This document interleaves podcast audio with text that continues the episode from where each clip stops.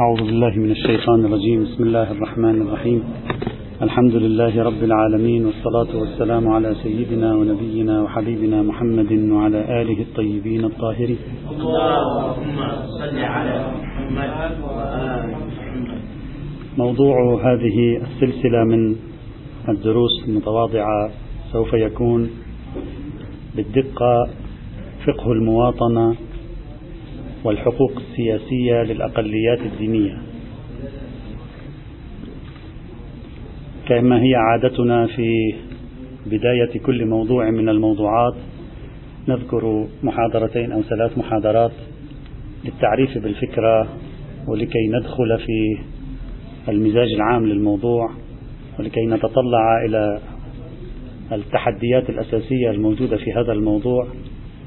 وتحديد نطاق الموضوع والمنهج الذي سوف نتبعه والفصول التي سوف نسير فيها إن شاء الله تعالى. فاليوم نبدأ بتمهيد ومقدمة. تعد مسألة الأقليات الدينية وطبعا معها الأقليات العرقية واللغوية والقومية وما شابه ذلك. تعد واحدة من أبرز قضايا حقوق الإنسان في العصر الحديث. لا يشك أحد في أن واحدة من أهم وأبرز قضايا حقوق الإنسان في العصر الحديث هي مسألة الأقليات عموما سواء التي تشمل الأقليات الدينية أو غير الأقليات الدينية. السبب في ذلك يرجع إلى تاريخ طويل من التنكيل بالأقليات وممارسة الظلم ضد الأقليات والعسف مع الأقليات في جميع المناطق تقريبا على نسب متفاوتة مختلفة. فالعالم لطالما كان يعرف مشاهد التنكيل بالأقليات على امتداد التاريخ خاصة الأقليات الدينية سابقا. يعني قبل القرن الثامن عشر البارز كان هو الأقليات الدينية. هذا الظلم الذي تنامى تجاه الأقليات أحدث رد فعل عالمي حقوقي طالب بإعادة الاعتبار لهم وحماية وجودهم وهويتهم وحقوقهم. وأبسط مقومات عيشهم. ولذلك بدأنا نشهد كما سوف أشير إن شاء الله اليوم إلى يعني إشارات تاريخية. بدأنا نشهد خاص بعد الحرب العالمية الأولى وخاصة بعد الحرب العالمية الثانية إلى يومك هذا. تصاعدا بيانيا إذا أردنا أن نرسم خطا بيانيا تصاعدا بالرسم البياني كبيرا خلال هذه العقود باتجاه باتجاه إعطاء المزيد من الحقوق للأقليات. وحماية الأقليات من التعرض إليها والعدوان. الإنسان انتبه خاصة في القرن العشرين انتبه إلى أن فائض القوة عند الأكثرية لأن الأكثرية هي الغلبة العددية تلعب دورا عندها. هذا فائض القوة عند الأكثرية. عادة ما يطغى كالنهر على الأقليات ويلحق بها ضررا. وبالتالي يجب على الإنسان أن يفكر كيف نستطيع أن نحمي هذه الأقليات من الظلم والطغيان الذي يمكن أن يلحقها من جانب الأكثرية فائضة القوة. إن الإنسان لا يطغى أن رآه استغنى. عندما يصبح فائض القوة فهو يمارس طغيانا على الآخرين. وعبر التاريخ أيضا وما زلنا إلى اليوم على أي حال وعبر التاريخ أيضا العلاقة كانت بين الأقليات والأكثرية بسبب فائض القوة هذا علاقة مواجهة. لذلك فكر الإنسان في القرن العشرين أن ينتقل من فقه المواجهة بين الأقليات والأكثرية إلى فقه المعاملة بين الأقليات والأكثرية. يعني نحن الهدف الحقوقي الإنساني صار في القرن العشرين الانتقال من فقه المواجهة إلى فقه المعاملة. هل يمكن أن نبني هذه العلاقة القائمة غالبا على التصادم بين الأقليات والأكثريات؟ هل يمكن أن نعيد إنتاجها من التصادم إلى التواصل من, الوصل من الفصل إلى الوصل من المواجهة إلى المعاملة أو لا؟ هذا هو الهم الذي بدأ يفكر فيه الإنسان حقيقة بجدية. حقيقة هذا القرن العشرين بجدية تحول إلى القرن الذي آه، صار هناك اهتمام حقيقي عند الإنسان فيه بموضوع الأقليات. لكن موضوع الأقليات ليس مسألة بسيطة هي مجرد فائض القوة عند الأكثرية يطغى على الأقليات الضعيفة. أبدا الموضوع أعقد من ذلك بكثير. هو موضوع أيضا شعور الأكثرية في كثير من الأحيان بالخوف على نفسها من الأقليات. لأن الأقليات في كثير من الأحيان كانت تريد أن تنفصل عن الأكثرية وهذا يهدد أمن الدولة المركزية. وبالتالي اعتبرت الأقليات بمثابة بؤر توتر وخوف على الدولة وعلى سلامة المجتمع برمته. الأقليات كانت أيضا مثار خوف على الأكثرية عندما كانت تتمدد باتجاه الأكثرية كما لو كانت الأقليات تملك قوة معينة فتتمدد باتجاه الأكثرية ومن الممكن أن تمزق واقعها الاجتماعي. ومن هنا ظهرت فكرة ما يسمى بالأمن الاجتماعي والأمن العقائدي المتداول حتى في العلاقات بين المذاهب الإسلامية اليوم. عندما تتمدد أقلية في داخل مجتمع الأكثرية تحدث شرخا وهذا الشرخ يخشى أن يتحول إلى توتر وإلى أزمة وبالتالي يهدد السلام البلد بل قد يهدد السلام العالمي أيضا. إذا موضوع العلاقة المتوترة بين الأكثرية والأقلية ليست دائما الأكثرية هي الملامة فيه بل في بعض الأحيان الأكثرية هي التي كانت خائفة على نفسها من تمرد الأقلية من تشظي المجتمع بسبب رغبات الأقلية. مثلا من ارتباط الأقلية في هذا البلد بأكثرية من نفس العرق من نفس اللغة من نفس الدين من نفس المذهب. ارتباط الأقلية في هذا البلد بأكثرية من جنسها في بلد آخر. وصيرورة هذه الأقلية أشبه بالخنجر في الخاصرة الرخوة للبلد. هذه حقائق. عانى منها الإنسان عانت منها الدول في العلاقات مع بعضها.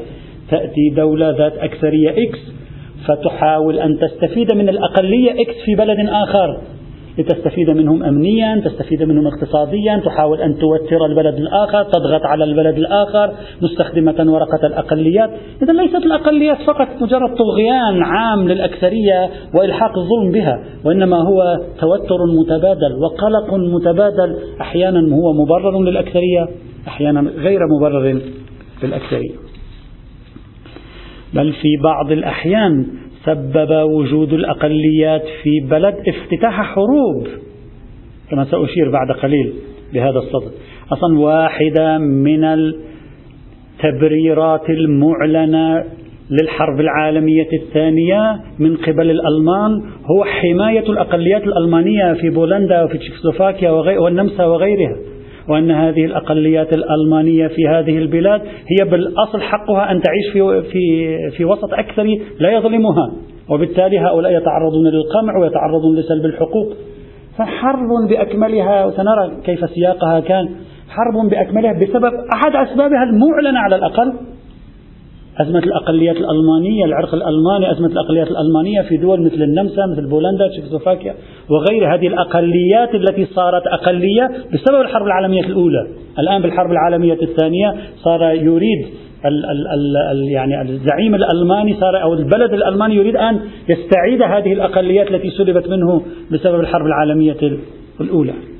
مثلا أنتم تعرفون أن ألمانيا في الحرب العالمية الأولى خسرت حسب إحصاءات التاريخية حوالي عشر أراضيها. خسرت حوالي عشر سكانها أيضا. عشر سكان كانوا موجودين داخلها صاروا الآن أقليات في دول أخرى. بعد إعادة رسم خارطة الدول الأوروبية عقب الحرب العالمية الأولى أصلا تغيرت الخارطة السكانية أيضا. خسرت عشر سكانها. عشر سكان كانوا داخلها صاروا الآن أقليات في مجتمعات غريبة عنهم. وبالتالي يتعرضون للقمع ويتعرضون للضغط مما يبرر للبلد الأم أن يتدخل لكي يعيد الحقوق للأقليات. انظر إلى أي مستوى قضية مثل قضية الأقليات هددت السلام السلام العالمي أيضا. ليس موضوعا بسيطا على الإطلاق. ولذلك الحرب أين بدأت؟ الحرب بدأت في بولندا. التي فيها أقلية ألمانية ويراد أن تستعاد هذه الأقلية الألمانية إلى الحضن الألماني ويرفع عنها الضيم الذي لحقها بعد الحرب العالمية الأولى. وبهذا تحولت موضوع الأقلية تحول إلى قضية أمنية عالمية مناطقية إقليمية بامتياز. مليئة دائما بالخوف مليئة بالتوتر مليئة بالقلق مليئة بعدم الاطمئنان. السلم الأهلي دائما مهدد بسبب قضايا من نوع الأقليات خاصة في دول فيها تعدد في الأقليات. يعني 60% من عرق معين و40% متعددون على أربع خمس أعراق أخرى. هذا أيضا مزيد من التوتر يمكن أن يحدث. ولذلك بعضهم أطلق على القرن العشرين باسم قرن الأقليات. لا أقول أقليات دينية أنا أتكلم الآن بالأقليات المطلقة. أطلق على القرن العشرين قرن الأقليات وتوقع آخرون أن يكون القرن العشرين هو قرن نهضة الأقليات أيضا.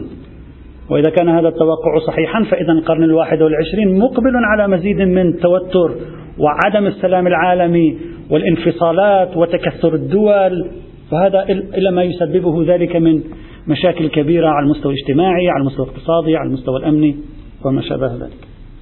طبعا العالم شيئا فشيئا تحول العالم إلى الدولة المدنية يعني ابتعاده عن الدولة الأيديولوجية خاصة بعد الحرب العالمية الثانية.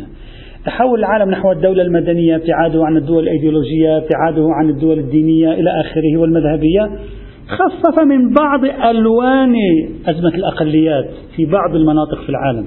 لكنه لم يلغي أزمة الأقليات في العالم تماما إطلاقا. ظهرت أشكال جديدة أيضا من الأقليات في العالم.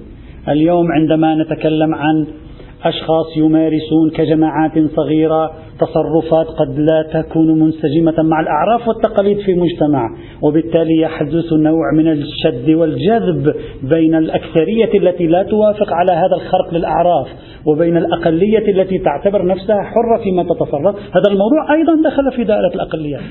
اليوم أنت في العالم موضوع مثل موضوع المثلية الجنسية أصلا يتعامل معه عالميا من قبل الذين ينتصرون له على أنه قضية أقليات.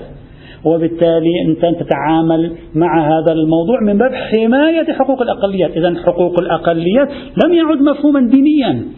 أنه في أقلية دينية أو في أقلية عرقية أو في أقلية لغوية أو في أقلية إلى آخره وإنما تعدى إلى أقليات ذات طابع سياسي أقليات ذات طابع حتى ذات طابع ثقافي ذات طابع اجتماعي كل هذا أيضا يساعد في تفكير الإنسان الحديث في كيف نصل إلى صيغة قانونية وإلى رؤية ثقافية تخفف من التوتر الذي يمكن أن يقوم بين أقليات في مجتمع وأكثرية في هذا المجتمع. اذا الموضوع موضوع قلق في الحقيقة، هذا الذي أريد أن أصل إليه. موضوع قلق حساس مهتم به إلى أبعد الحدود خاصة في القرن العشرين كما قلت. عادة الأقليات تذهب نحو المطالبة بثلاث حقوق جوهرية. يعني جملة الحقوق يمكن إدراج مهمها في ثلاثة آه، عناوين جوهرية. العنوان الأول حماية الوجود. يعني الأقليات عادة عندما تريد أن آه، تعطيها حقها حقها في الوجود.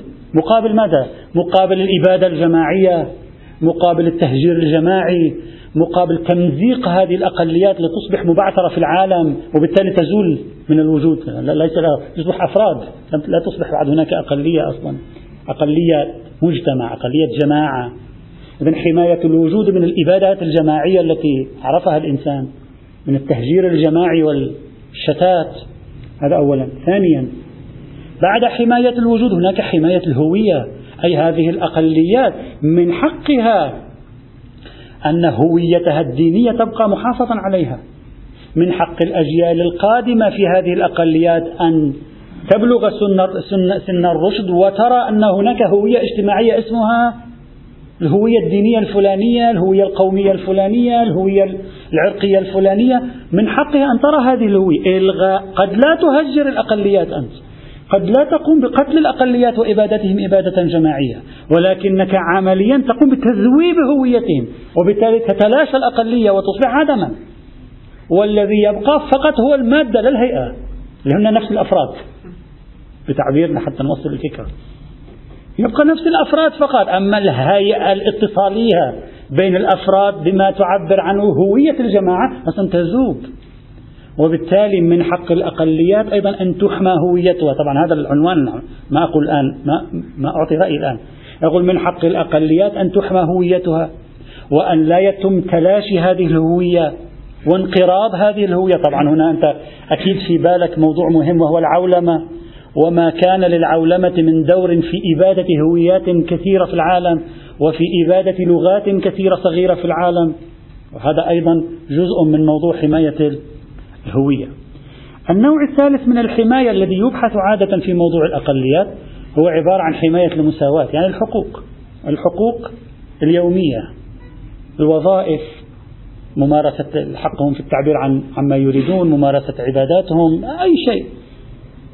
أي شيء مدني سياسي اجتماعي يومي في حياتهم هم مثلهم مثل سائر المواطنين. لا يوجد مواطن درجة أولى ومواطن درجة ثانية.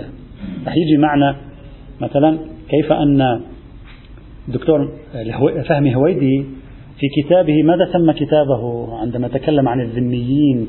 قال مواطنون لا ذميين. يعني أراد أن يقول أن مفهوم الذمية يناقض مفهوم المواطنة. وقدم طرحا سنتعرض لطرحه لاحقا إن شاء الله تعالى. بينما أنت عندما تقرأ المودودي قبل هويدي عشرات السنين تجد وضوحا في في عنوان ذميون لا مواطنين. يعني في وضوح في تناقض كامل. وبالتالي المودودي يذهب نحو لا يوجد هناك مواطنة متساوية. هذا رأيه. لا توجد مواطنة متساوية. بينما هويدي يريد أن يقول لا توجد مواطنة متساوية. وبالتالي مفهوم الذمية إذا ناقض مفهوم المواطنة علينا إعادة النظر فيه. إذا ثلاث ملفات عادة هي التي تشكل قلق في موضوع الأقليات. حماية الوجود حماية الهوية وحماية الحقوق حماية المساواة العامة في كل التفاصيل الصغيرة والكبيرة.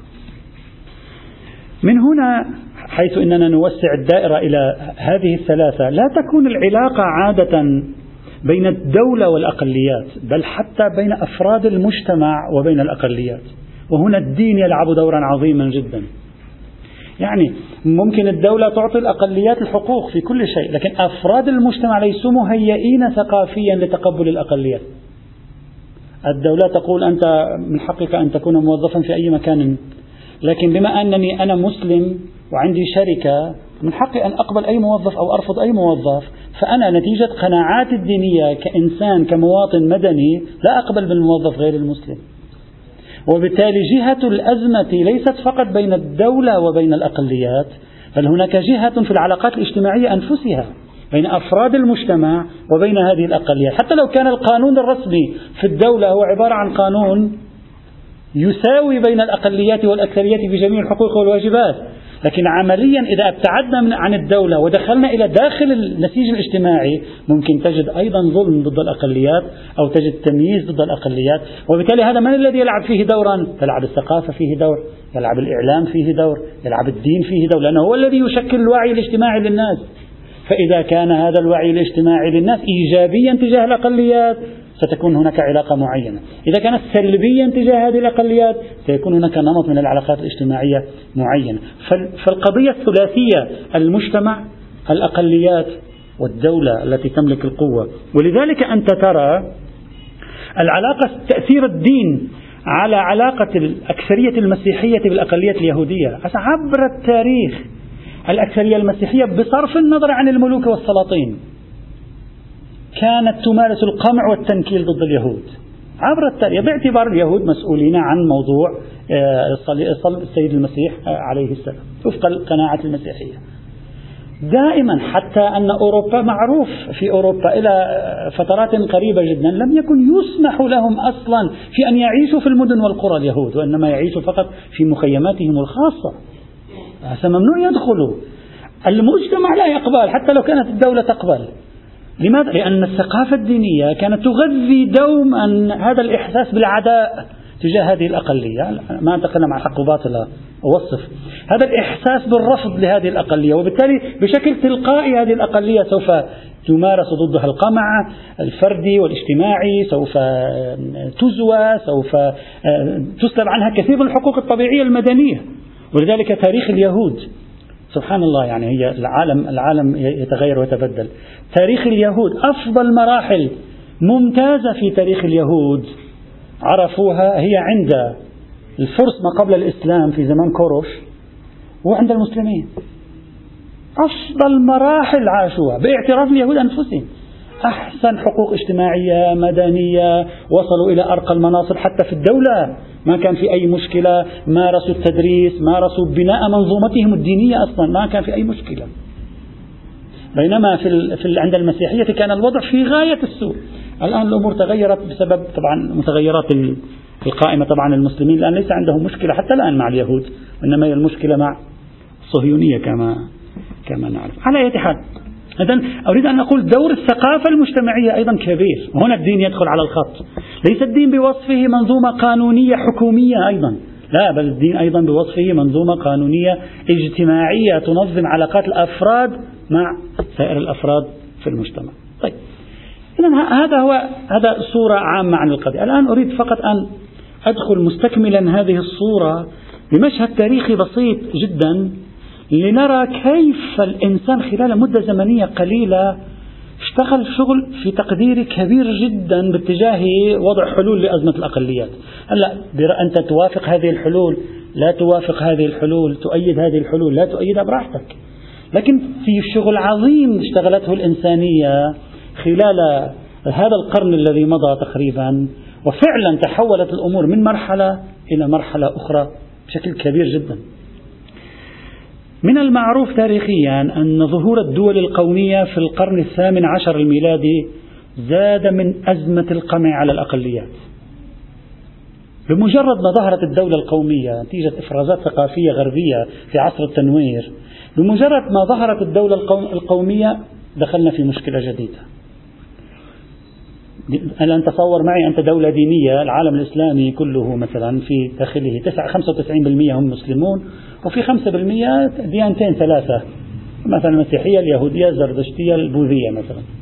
بينما عندما نبدأ نتكلم عن دول قومية سوف تكثر الدول وتكثر الأقليات أيضا لأن ستتداخل سوف تصغر الجغرافيا وتتداخل أكثر ديموغرافيا الأزمة السكانية. منذ القرن الثامن عشر المؤشر القمع والظلم والعسف ضد الأقليات بدأ يرتفع بشكل واضح. طبعا سابقا عادة الأقليات كانت أقليات دينية الظلم كان موجودا. طبعا من أفضل التجارب هذا ليس لأننا مسلمين لكن من فعلا من أفضل التجارب أفضل التجارب نسبيا نقول تجاه الأقليات لا أقل الأقليات مثل اليهود والنصارى هي التجربة الإسلامية. لكن تجارب أخرى كانت سيئة للغاية. لكن ظهور الدولة القومية لا عقد الأمور جدا. ازداد منسوب العنف ضد الأقليات. وصارت النزعة القومية خاصة وأن النزعة القومية طعمت بافتراض فكرة العرق الأفضل. بدأت تطعم منذ القرن الثامن عشر أن هناك عرق أفضل وهناك عرق أدون. هناك من هو خلق أفضل وهناك من هو خلق أدون. وبالتالي بدأت أزمة البيض والسود بدأت أزمة الألمان وغير الألمان وبدأت هذه الفكرة تنمو ودخلت عليها الداروينية الاجتماعية كما تعرفون. سابقا ربما أشرت أنا إلى هذا الموضوع. الداروينية الاجتماعية عقدت هذا الموضوع جدا. وجعلت هناك من هو الجنس الأفضل والجنس الأدون والجنس الأدون عليه أن يزول لصالح الجنس الأقوى كما يقول منطق الداروينية من تنازع البقاء والبقاء للأصلح والأقوى. وبالتالي هذا المفهوم الدارويني في عالم الطبيعة لما دخل في عالم الاجتماع في الداروينية الاجتماعية عقد الأمر أكثر في ظل فضاء قومي. ولذلك بعضهم يعتبر أن من الأسباب الثقافية للحرب العالمية الثانية كان الداروينية الاجتماعية على أي هذا وجهة نظر. لكن مجيء الحرب العالمية الأولى عقد الأمر جدا. يعني أجزم القضية إلى أبعد الحدود. بمجيء الحرب العالمية الأولى الإمبراطوريات الضخمة انهارت. ظهرت دول صغيرة. بس تظهر دول صغيرة كل ما اجت دول صغيرة راح يصير في أقليات صغيرة في كل دولة. مثل ما صار في كوسوفو. بمجرد ظهور الدول الصغيرة ستبدأ أزمات تقع بين أطراف المجتمع. وبالتالي ستكون هناك أكثرية تريد أن تمسك بالسلطة التي ظهرت من جديد وهي سلطة دولة صغيرة تبدأ الصراع بين الأقلية والأكثرية يحدث الدم.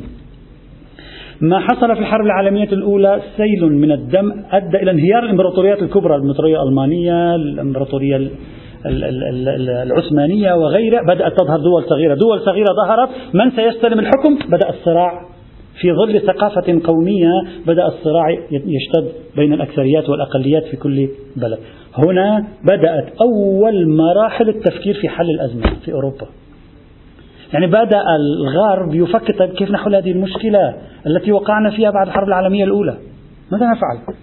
لأن نحن كثرت الدول وهذا سيشكل بؤر توتر وبالتالي كيف يمكن أن نحل المشكلة؟ لابد أن نصل إلى سلام نحن مقبلون على حروب حمامات من الدم على هذه الحال إذا يستمر الوضع هكذا.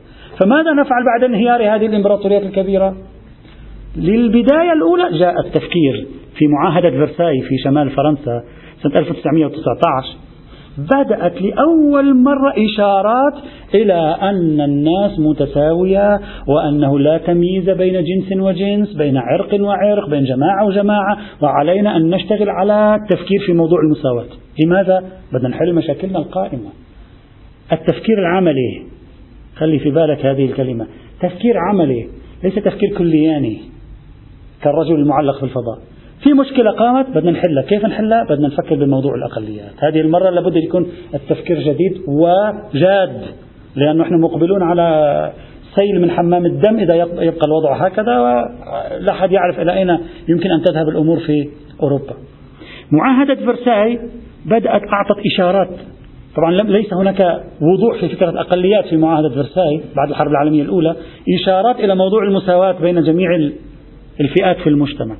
إلى أن جاء الإعلان إعلان عصبة الأمم ووضع على جدوله موضوع الأقليات بوضوح عصبة الأمم بعد الحرب العالمية الأولى. طيب. ما, ما نفع؟ الكلمات خجولة. ستلاحظ معي كيف أن النصوص القانونية بدأت تتطور تدريجيا. الكلمات في في عصبة الأمم وفي معاهدة فرساي خجولة. لا تفي بحل المأزق الذي هي مقبلة عليه أوروبا. فعلا هذا اللي صار. الوضع القومي ارتفع. ودخلت ألمانيا الحرب بإحدى الشعارات المعلنة وهي عبارة عن دفاع الأقليات. إذا ما خافوا منه قد وقع. ما خافوا منه في الحقيقة قد وقع. وبالتالي أعطى نتائج كارثية على العالم. بواحدة من الأسباب اللي هي قضية القوميات وقضية الأقليات وما شابه ذلك. طيب إذا خلصت الحرب. آه الآن بدأت تشهد تفكيرا جادا حقيقيا في العالم. لازم نصل إلى حل في هذا الموضوع. ما, ما ممكن نبقى هكذا. ولا نبقى هكذا كل عشر سنوات في حرب على طريقة بعض البلدان. كل عشر سنوات بنتصالح ثم بعد عشر سنوات تفتح حرب بعد عشر سنوات نتصالح بعد عشر سنوات تفتح حرب أهلية وهكذا لا ننتهي. فلا بد من تفكير جاد.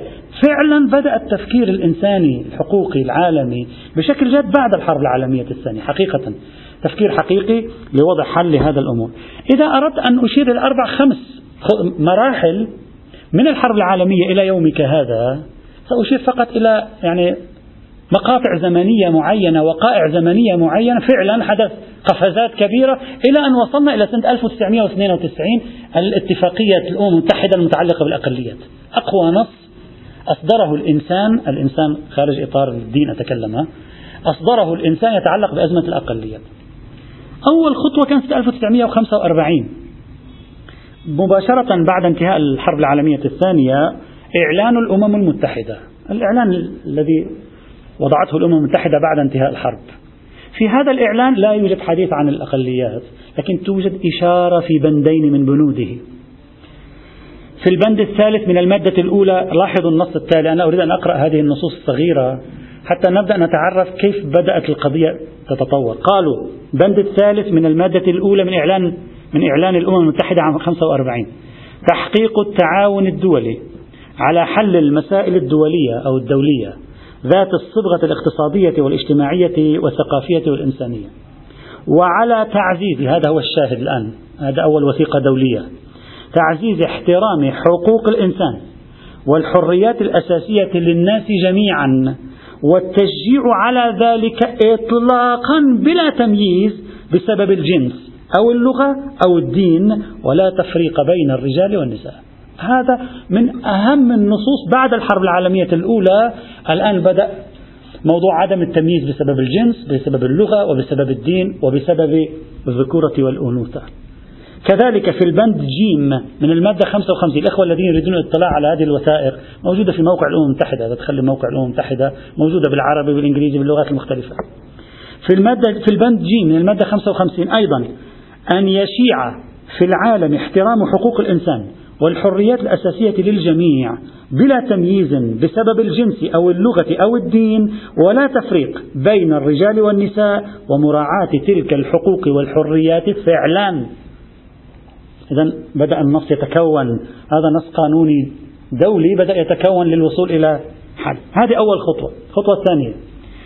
تأسيس اللجنة الفرعية لمنع التمييز وحماية الأقليات وذلك سنة 1947 من قبل الأمم المتحدة. أسسوا ما سمي بلجنة. صار في لجنة الآن في الأمم المتحدة تتولى شؤون الأقليات بدأوا يفكرون في الموضوع. وضع حلول. حلول تلزم الدول إلى أبعد حد ممكن. الخطوة الثالثة الإعلان العالمي لحقوق الإنسان. هذا الإعلان اللي كلنا نقرأ عنه ونسمع عنه. الإعلان العالمي لحقوق الإنسان الذي صدر سنة 1948 الذي صدر سنة 1948 وفي نفس السنة آه، تشكل الكيان الإسرائيلي. ووقعت أكبر المجازر في فلسطين ضد الفلسطينيين. هذا هو الإنسان. هذا الإعلان العالمي لحقوق الإنسان سنة 48 لا يشير بصراحة إلى موضوع الأقليات يعني ما يستخدم هذه المفردة. لاحظ أن المفردة لم تظهر مباشرة.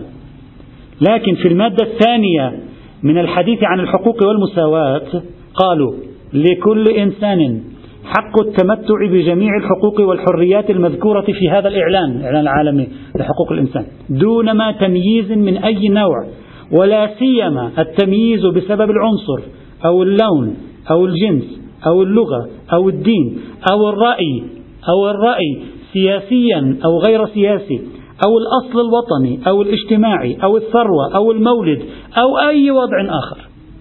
النص بدأ يتطور لاحظ النصوص عم تتطور تصير أكثر وضوحا وجدية. وفضلا عن ذلك لا يجوز التمييز على أساس الوضع السياسي أو القانوني أو الدولي للبلد أو الإقليم إلى آخر الكلام. الإعلان العالمي صار أوضح وقاطعية فيه النص فيه قاطعية أكثر. وهذا الإعلان طبعا حظي بموافقة هائلة من الدول. طبعا هو بالبداية ما حظي بموافقة هائلة تعرفون؟ هذا الإعلان العالمي بالبداية ربع العالم فقط وقع عليه أذكر الآن 47 48 50 دولة فقط. بعدين بمرور الوقت صار ثلاث أرباع العالم موقع على الإعلان العالمي لحقوق الإنسان. ولا في البداية ما كان الناس موافقين عليه كله. الخطوة الرابعة تصويب القرار رقم 217 بتاريخ 10 12 1948 تحت عنوان مصير الأقليات. هذا كان إجا مكمل للإعلان العالمي لحقوق الإنسان. النقطة الخامسة سنة 65 تم لغو كل أشكال التمييز العرقي. وتم تأسيس هيئة ناظرة في هذا الصدد هذا القرار صدر رسميا بعدين سنة 1969 الخطوة السادسة ما قبل الأخيرة من الخطوات التي أريد طبعا في خطوات كثيرة بس أنا اختصرت أهمها وهو يعد مفصل مهم في تطور موضوع حقوق الأقليات في التاريخ الحديث. ما يسمى بالعهد العهد الدولي الخاص بالحقوق المدنية والسياسية. هذا عهد موجود أيضا له بنود موجودة في الموقع الرسمي للأمم المتحدة والذي صدر سنة 1966 ووقعت على هذا العهد أكثر من 170 دولة على هذا العهد. وقع هذا مهم جدا قيمته مهمة جدا هذا العهد. حتى أن اتفاقية 1998 أشارت إلى هذا العهد في مقدمتها في مقدمة الاتفاقية العالمية. تحدث بشكل واضح هذا العهد عن حقوق الأقليات رفض التمييز ضدهم حماية الأقليات. مصرح بتعبير صرح هذه المرة بتعبير الأقليات الدينية واللغوية والعرقية. تتويج هذه المسيرة القانونية للإنسان في القرن العشرين جاء سنة 1992 للميلاد. بصدور ما عرف بوثيقة الدفاع عن الأقليات في العالم قرار أصدرته الجمعية العامة للأمم المتحدة بتاريخ 18 12 1992 طبعا تسع مواد. هذا أنا كنت أتمنى أقرأ هذا البيان لا أدري إذا يسعفنا الوقت غدا نقرأ بعض المقاطع منه لا بأس. لأنه في نهاية هذه الدروس سنجري مقارنة مع هذه المواد لأن هذا أهم وثيقة عالمية إنسانية دولية تحدثت بالدقة القانونية وبالتفصيل عن موضوع حقوق الإنسان حقوق الأقليات. تسع مواد في بعض المواد في أكثر من بند أنا لا بأس الآن أقرأ مادة أو مادتين. إذا غدا رأينا ضرورة لا بأس. طبعا له مقدمة تقريبا صفحة كاملة. بناء على كذا وبناء على كذا وبناء تعرف تعرف مقدمات الوثائق القانونية والمعاهدات القانونية.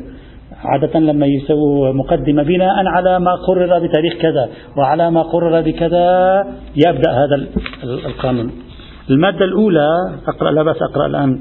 المادة الأولى على الدول أن تقوم كل في إقليمها بحماية وجود الأقليات هذا الوجود وهويتها القومية أو الإثنية يعني العرقية وهويتها الثقافية والدينية واللغوية وبتهيئة الظروف الكفيلة بتعزيز هذه الهوية.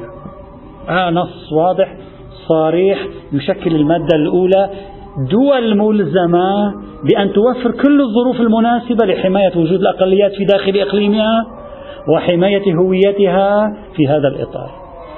غدا ممكن أقرأ مادة مادتين فقط لحتى نعيش في فضائه ثم نكمل هذا التمهيد غدا الدرس يعني. أكتفي والحمد لله رب العالمين.